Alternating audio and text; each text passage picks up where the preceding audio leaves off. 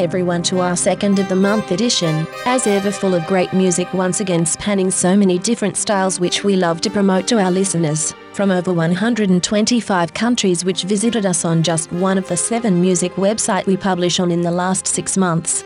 Welcome our newcomers to sequencers who always surprise us with their form of electronic music added to the many thousands we've had the pleasure of bringing to you over the years. Construction and Nadia Peak and Marco Atisasri bringing a unique, strong, ambient, laid back jazz influenced sound. Singat's latest offering ADSR is a music project of nameless people and their sound generators. A dreamer and love of creating spacious soundscapes and a ambient. The duo Philip Wilkerson and Jordan Lake, known as Time Being, are in top form as they venture into over 70 minutes of deep drifting time melting soul stirring bliss that hovers delicately at the fringes of darkness and light.